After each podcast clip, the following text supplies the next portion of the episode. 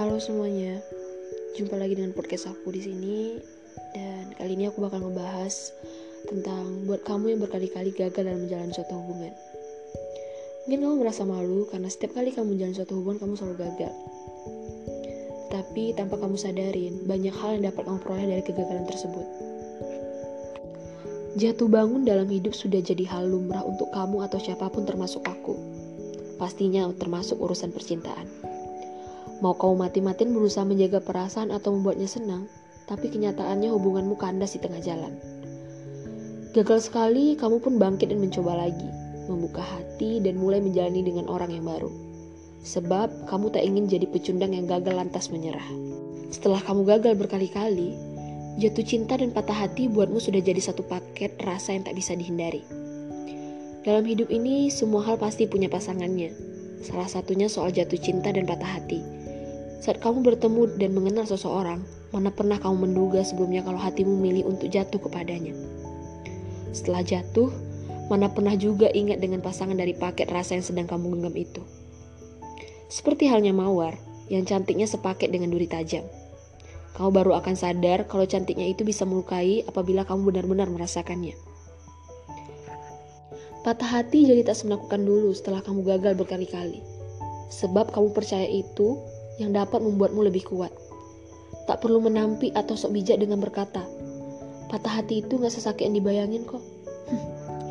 Kamu yang sedang dilanda patah hati serasa ingin menyumpahi siapa pun yang berkata seperti itu. Mana ada luka yang tak sakit sekalipun hanya lecet saat tergores. Peri itu hal yang manusiawi.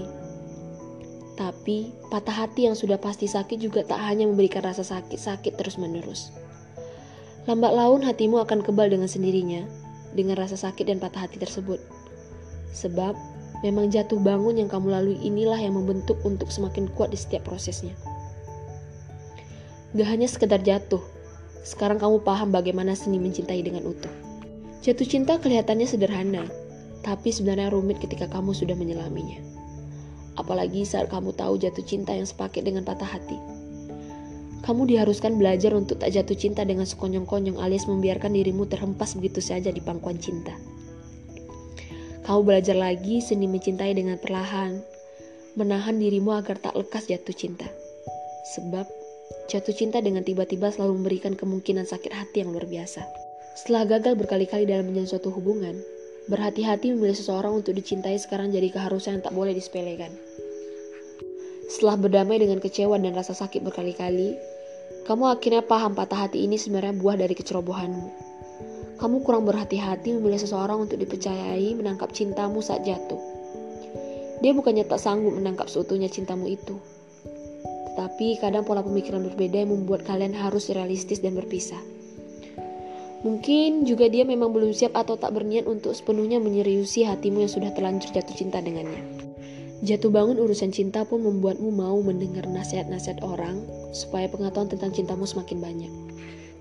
Kamu ingat dulu, teman-teman bahkan orang tuamu pernah bilang apa saat kamu memutuskan jatuh cinta dengannya. Dia bukan orang yang tepat untuk kamu ajak menjalin suatu hubungan. Tetapi namanya cinta, yang sebenarnya membuat kamu buta sekaligus tulis secara bersamaan. Tak peduli omongan orang apa, sebab bisikan cinta lebih menggiurkan untuk membuat hatimu berbunga. Tapi ya itu dulu, saat kamu masih sangat random dan minim pengetahuan tentang cinta. Tak tahu bagaimana memberi cinta dengan wajar dan cukup sekedarnya. Tak tahu bedanya dia yang benar serius dengan cuma main-main saja. Dan sekarang saat sudah tahu bagaimana rasanya jatuh bangun berkali-kali, kamu pun belajar mengesampingkan perasaan agar bisa mendengar nasihat orang. Ternyata menyembuhkan rasa sakit hati cukup dengan mendamaikan diri, bukan dengan menghindar atau membenci dia yang pergi.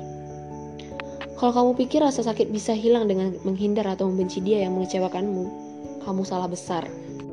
Seperti halnya masalah yang membuatmu marah, tapi kamu malah memilih meninggalkan begitu saja. Kesannya masalah tadi selesai, tapi diam-diam itu terus mengejar pikiranmu. Meminta untuk apa lagi kalau bukan menyelesaikannya? Seperti halnya patah hati yang hanya akan sembuh total ketika kamu sudah selesai dengan proses mendamaikan diri. Kamu tak lantas pergi dengan membawa segudang benci dengan dirinya, tapi kamu perlahan menghadapi sosoknya termasuk dengan luka yang diberikan. Sulit?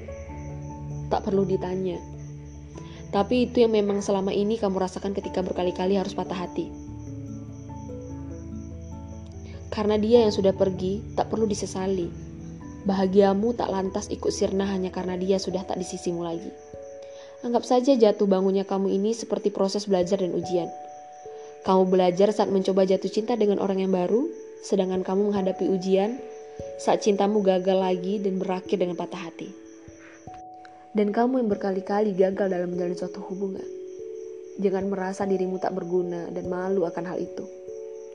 Karena kamu memiliki pengalaman yang tak dimiliki oleh banyak orang. Dan kamu berhak untuk mencari kebahagiaan di luar sana. Semoga kalian mendengarkan podcast ini dengan senang hati. Dan see you di podcast aku selanjutnya.